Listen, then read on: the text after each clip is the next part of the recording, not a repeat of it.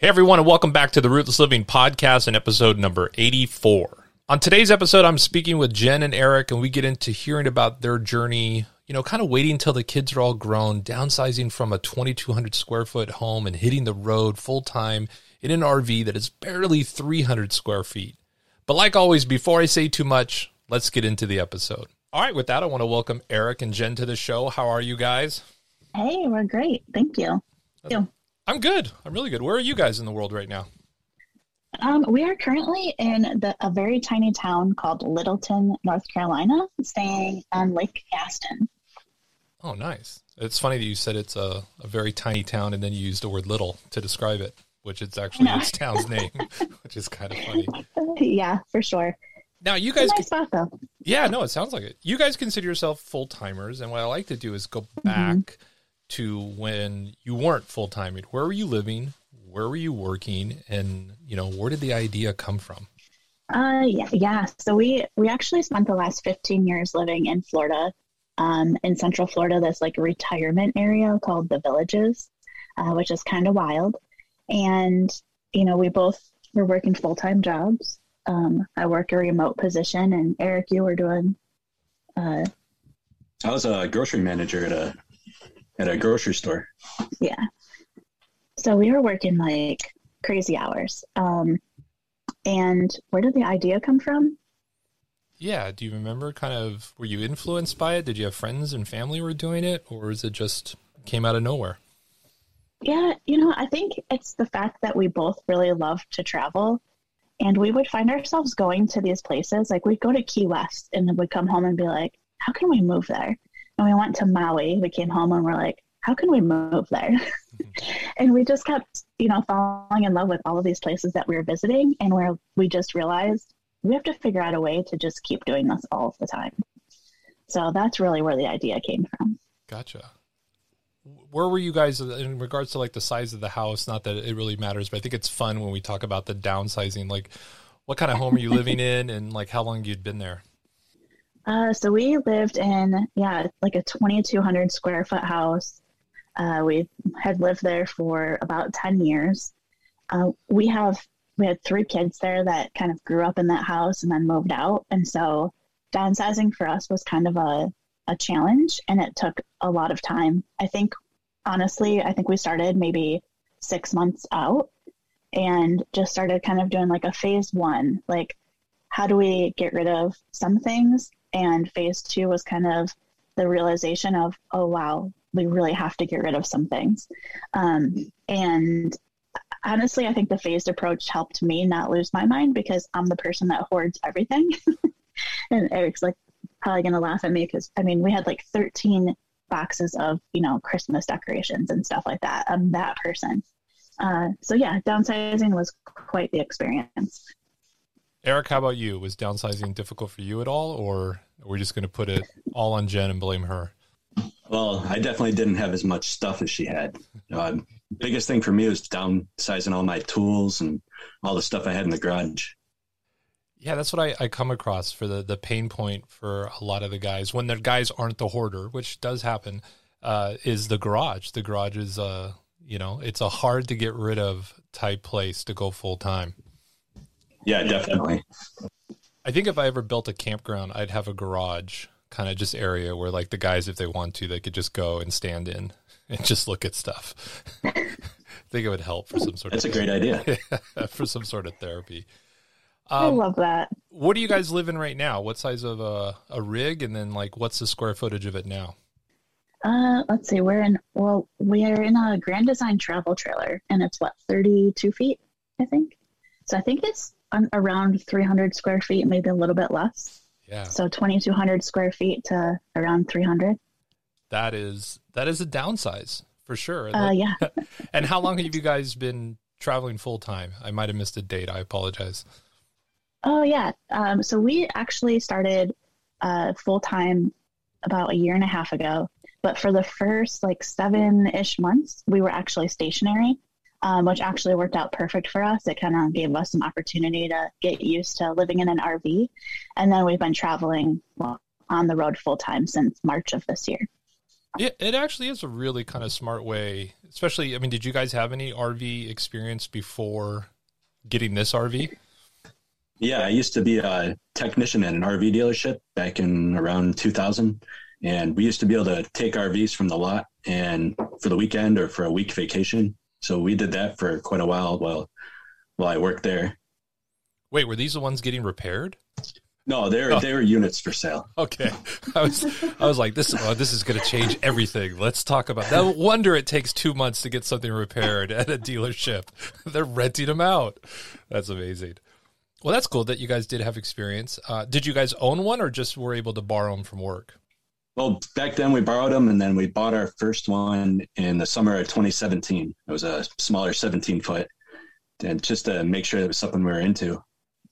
No, it's really smart. Looks like you guys did some pretty smart stuff. I think a lot of people think, you know, I mean, it's totally fine if you just go for it all at once, but the idea of, you know, doing a little bit of a stationary stay in the beginning to get used to everything, test everything, and just get comfortable with it and then hitting the road mm-hmm. is is actually really smart. It's something I would recommend, especially if people like you know are they're needing to transition with their employers. Let's say for some reason they're remote workers, it kind of helps them because it's like, what's the difference if I live in an RV that's stationary? If I move on the weekends to another RV park, why does it matter? And it, exactly, it, yeah, it definitely could could help people get through that.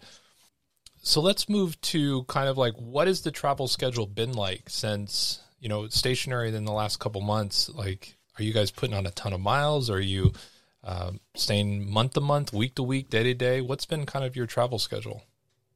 Uh, it's been a little wild. It's been um, so we left Florida in March and we've hit 18 states and we've got about 10,000 miles of travel just from campground to campground, like not the exploring in between. Um, but this first year was kind of like unusual for us because we actually found ourselves backtracking a couple of times and like going up north and then coming back down south just to kind of hit some different obligations that we had and like family vacations. So it wasn't like um, a perfectly planned, like, hey, let's circle the United States kind of route. It was like really bouncing all over the East Coast. It's been a little, a little wild. That's a lot of states in like a, a short amount of time. I think we did quite a few really fast as well, and then we've slowed the process. I think I think mm-hmm. next month, or maybe by the time this actually comes out, now I think about it, I will have lived and worked in 48 states. We'll complete all 48 wow. next week, which is, but I want to say we did like 20 states in like 15 weeks in the beginning. It was oh just, my god, yeah, it was maddening. It was, it was not, not a fun way to travel. Um, now you said campground or campground. Is that what you prefer? Do you prefer campsites over boondocking, or what's kind of your favorite yeah. spot to go to? Yeah, we, we do prefer campgrounds. Our rig is not set up for boondocking right now, and I work like I, for my work. I need to really have kind of a stable environment. Um, so that's really what we've been doing. Gotcha. And then, yeah. do you have a? Uh, this is something new that we're doing to the show. Is kind of doing some of these yeah. favorites. Um, do you have a favorite campground that you guys have kind of stayed in? And then I'll you know get that information from you and link it down below later. But do you have a favorite campground? We do, but uh, th- this audience really has to keep it on the down low because it's hard to book this place. oh. it's always that catch 22 of like, we want to tell everybody, but we don't want to tell anybody. Right. Um, but I think this campground's probably not for everybody, anyways. It's actually a really small campground in North Georgia. It's called Morganton Point. And what we love about it is that there's really um, it's a really small campground, so there's not a lot there. You know, you're not going to have like um, the stores or you know the parties that happen and stuff like that. It's just you kind of go. It's really quiet. But the most beautiful part of it is that it's on Lake Blue Ridge, and there's several sites within the campground where you can just park and stay right on the lake, and you can bring your jet skis right up or your kayaks or whatever, and you can just walk from your campground straight into this beautiful lake. Um, it's just one of our favorite spots, and we try to go there two to three times a year if we can. Nice. It is fun that we do find favorite spots and we like to go back to. And I feel like the more I talk to people, their favorite spots have some sort of water involved too, which I like. Um, how's the internet there with you saying yeah. that you kind of need to? Is the internet there pretty good or no? It's decent. It's nice. decent. Um, not the best, but we make it work. There you go. I've always thought of doing some sort of business where you share the really terrible internet campgrounds, and that's where like parents with like that preteen or teenage would want to go, and you could be like, "Oh, I don't know. We read all the reviews, and it said the internet was great. I'm really sorry," and then they're just completely disconnected for that week. Um, now you said you don't do a lot of boondocking, or at least the rig's not set up for boondocking. But have you done some? And do you have a favorite boondocking spot? And it's totally fine if you don't, if you want to pass. But I just wanted to make Mm-hmm. sure. Um, we have not boondocked. I think the no, even I was gonna say we we spent some time at a really cool hip camp that our friends have. Um, but even that had full hookups. It just was in the middle of nowhere, so it kind of felt like boondocking. Gotcha. But no, yeah. Okay, no, no worries. What's your like sweet spot for the average stay? How long do you usually normally stay in a spot? Um, you know, we we we like like three to four days, but Wow. we like three to four days if there's not a lot to do. If we go somewhere that's really cool and we want to explore outside of the you know immediate camp area, a week is great so that we can kind of travel on the weekends. But sometimes you're just ready to go after three or four days. Yeah, there I, there have been some spots where I was like, okay, can we cancel? Let's just go. We've been here. Yeah, Let's put the sticker on the map. We can go now. we've So- definitely left a couple early too. Yeah, no, and that's what's great about this lifestyle. I mean, it's so hard in a sticks and bricks. I mean, once you move in, you're really moved in. You're committed for you know a Yeah. while, and that's what's great. Is there are some areas that speak to people, and there's areas that don't. That's for sure. Um, let's transition into work. We kind of hinted a little. What are you guys doing for work now on the road? Um, so I'm actually still working the same type of job that I did before. I just so happened to work remotely for the last nine years.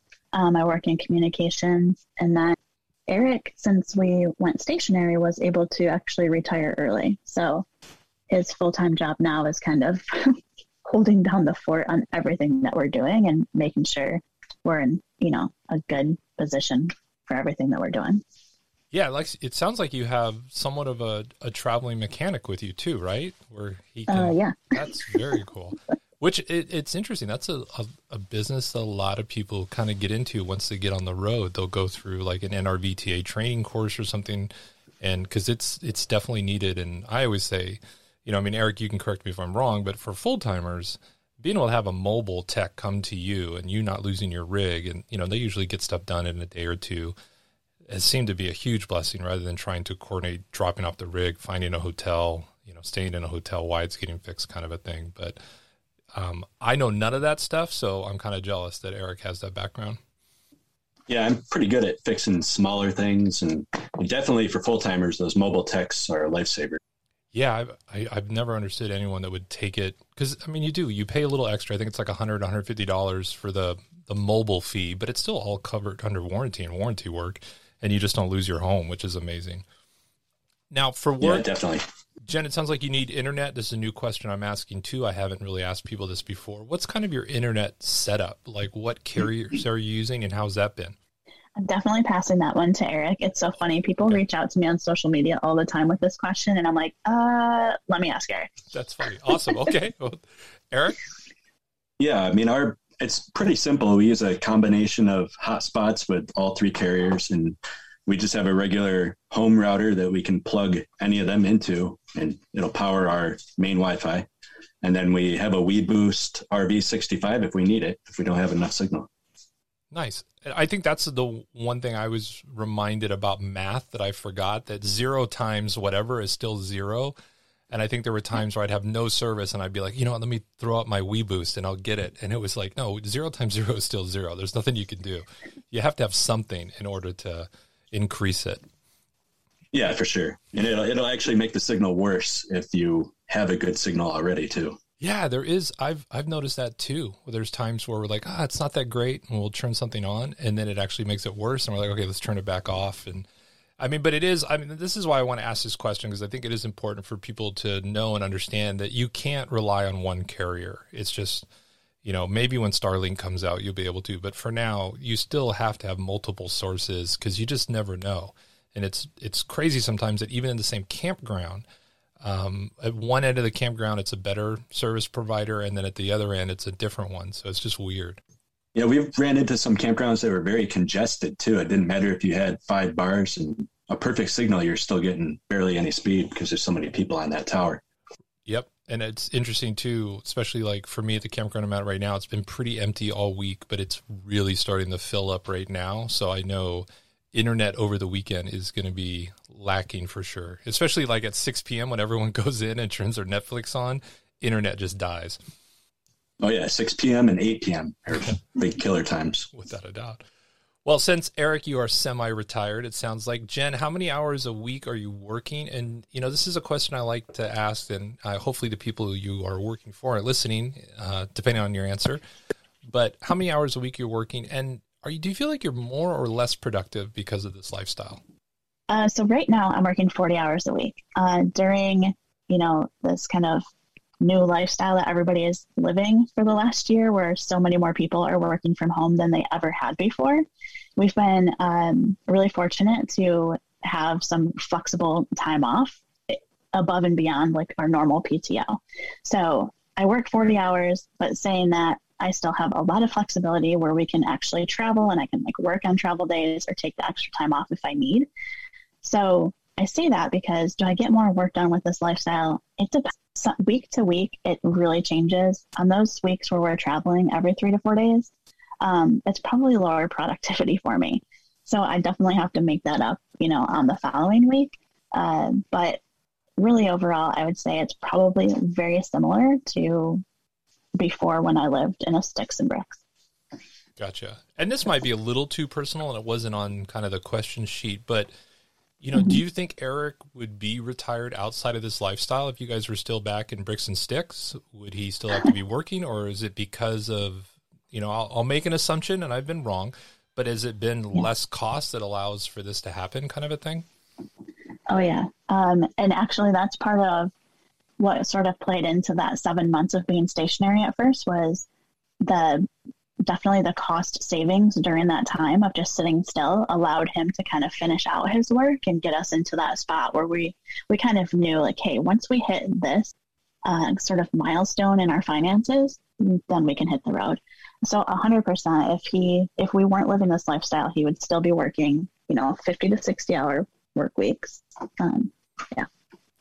And then um, bef- it, it's kind of a little backpedal because we probably should have talked about it before. But what's the family thinking about this choice? You guys going kind of full time, um, you know, from kids to relatives to neighbors to all that kind of stuff. What was the overall kind of just response when you told people? If you told people, there's a lot of people that just bounce and don't tell people, but I'm assuming you probably let people know. Yeah, we let them know. Um, all right, so we have three grown children. They were all very supportive our son is renting our house, so he's benefiting from that. Our youngest daughter moved out of state, so she actually is benefiting because we were able to visit her quite a few more times than we probably would have otherwise. And then our extended family, they actually just made the comment. We were just visiting them last week. They're like, we have seen you more this year than we have in the past five years. Um, our paths have been crossing so much more. And so I think it's really been a great benefit all around. Now, having said that, we do have a grandbaby that's coming in November. And so we're actually headed back down to Florida. We'll be there for the entire winter, and that's where they are. So if you ask me that question next year around this time, I might have a different answer having a grandbaby. But for right now, everybody has been super supportive. Yeah, that was kind of where, you know, I have, my kids range from 20 to 30, and there are no grandkids kind of on the horizon right mm-hmm. now, which is just a miracle that I'm 50. and I'm not a grandfather when I became a dad at 19. Um, but I will say I, that's kind of what I'm excited about this lifestyle too. It really is like, oh well, I gotta go. You know, I get to hang out for a little while, but then I yeah, really, I gotta, I gotta leave. I'll be back, mm-hmm. you know, in a couple months. Um, just because four kids is a lot. I mean, obviously three kids is a lot as well too, but that is fun that you'll be able to travel. And and I hear what you're saying too from a lot of people that a lot of times we shift from quantity to quality with our family time because it's very focused. Um, yeah, you, you, know what I mean. And and before it's just taken for granted. Where now we're like, okay, we need to coordinate. We're going to meet here. Um, the actual travel isn't as expensive. To take a week's vacation to go see relatives is really hard when there's a bricks and sticks and you know the regular nine to five. But in this lifestyle, I've heard from so many people that they're able to visit family um, that they just normally wouldn't be able to visit, which is amazing too. I mean, that's a great kind of just you know uptick in this lifestyle that a lot of people don't talk about. So I appreciate you bringing it up. Yeah, for sure. And the another bonus too is that we've actually inspired. You know, my sister went out and bought a camper now, Oh, nice. and yeah, and so she's got her kids out camping now too. And you know, she hit us up one weekend. She's like, "Hey, I'm going to be in this area. Can you guys change your plans and come?" And we're like, "Yep, we can totally do that." So it's um, it's actually you know, kind of rubbing off on our other family members too. Oh, that'll be cool. Yeah, because at some point you'll just be doing like family reunions of you know at your favorite campground. You'll just lock that one yeah. up and reserve it for the whole month. Take up the whole thing, and then everyone just meets there. That'll be very cool. Yeah. So when you guys aren't working, you're not traveling. I mean, that was kind of the transition. What do you guys like to do for fun? What's kind of your your your fun thing that you guys like doing? Well, I'm gonna let's see. For me, I really like to find like historic downtowns um, when we're out traveling. Like that's my favorite thing to find, and then do some like shopping and some take some photos down there. Um, and then Eric, Well, we like to find all the local breweries that are near our campgrounds. Nice. Local it. breweries definitely, and then hiking too. Always hiking with our with our pups as well. Did you guys do a lot of that back when you were living in Bricks and Sticks? Was you know breweries and hikes? Was that really on your radar with that full of a week and three kids, or is that something new to this lifestyle? We definitely have more time to do it now. I mean, we did some hiking, but also living in Florida, there's there's hiking, but it's not as exciting as hiking like in the mountains is. So Right. No, I totally understand. And then new to the show too is if you guys had to pick a national park, which was your favorite? Uh, so far, I mean, we've only really been to national parks on the East Coast, and we've we've been to one in Hawaii, but that doesn't really count for RVing. Mhm. But uh, we loved Mammoth Cave National Park. That was wow. pretty cool. Yeah. And I think this might be a Jen question is uh, what's been your favorite small town? um, we really love so where that campground is at Morganton Point, it's Uh-huh. up in Blue Ridge, Georgia. That town is super quaint, uh, although it's growing in popularity. So I'm going to say Ellijay, Georgia, as a backup because that one's still small and quaint. And I, I, I the reason I added this question because I just feel like the small towns are so unrepresented in people's ideas of traveling or vacations, but there's some of the best spots in our country, and it, I just feel Oh, like yeah. we need to like encourage people to go to more small towns, kind of a thing. Um, do you guys have a favorite foodie or I'll even say brewery at this point spot that you guys can uh, drop that maybe that really comes to memory? And it can be in Hawaii too, doesn't matter. Yeah. um, yeah. So it's funny. We're, we're actually vegetarians. And so finding like a great foodie spot that's vegetarian friendly is amazing.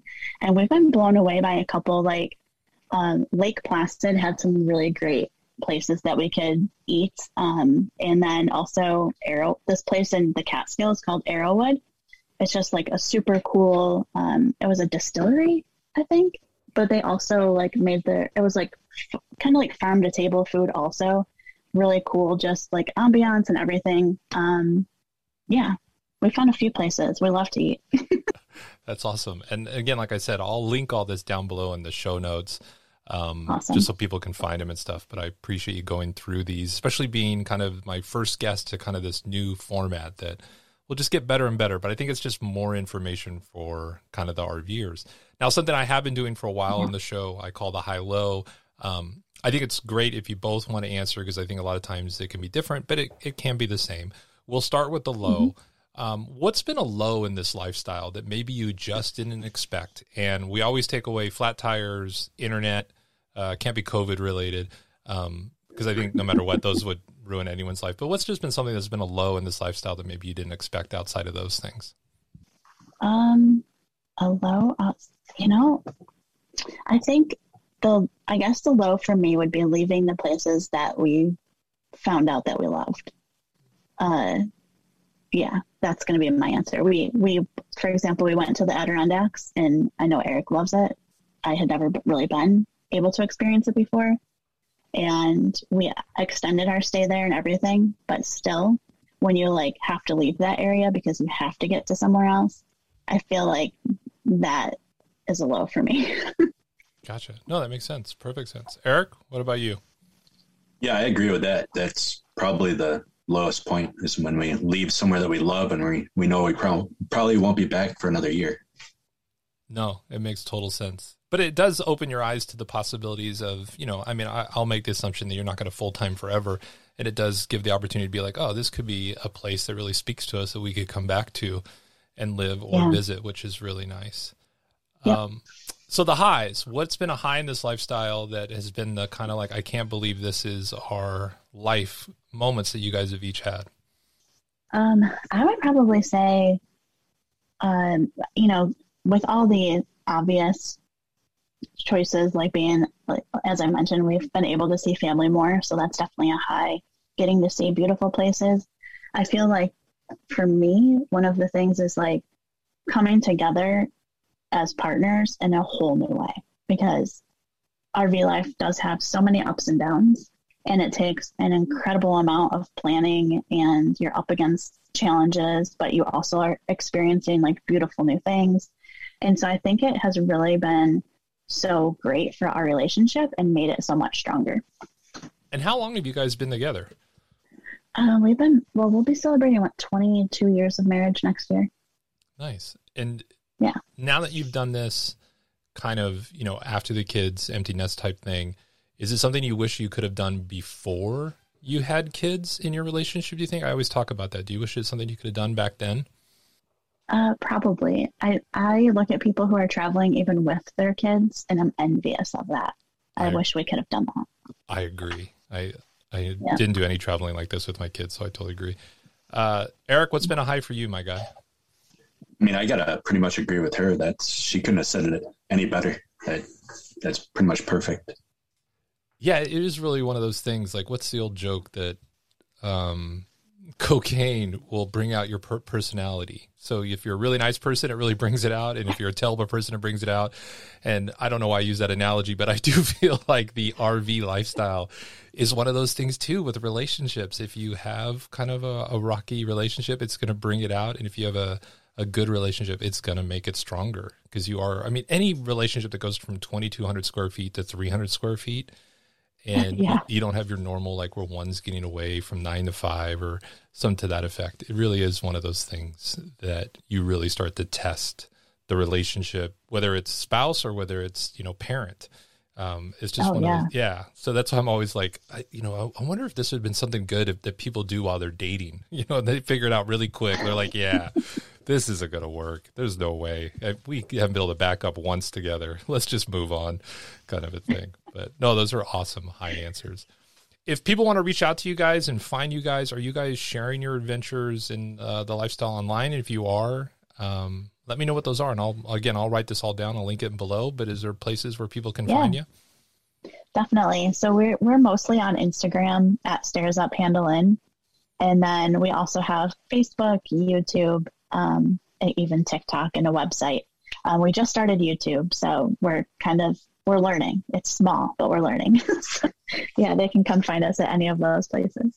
And I want to give you a, a huge encouragement that I've talked about on the show sometimes, especially as you guys approach being grandparents. I would kill, I would literally kill to watch video of my grandparents that aren't with me anymore. So if anything, oh. like, like just continue to you know, document kind of your lifestyle. And if it takes off, amazing. That's awesome. You know, have fun with it.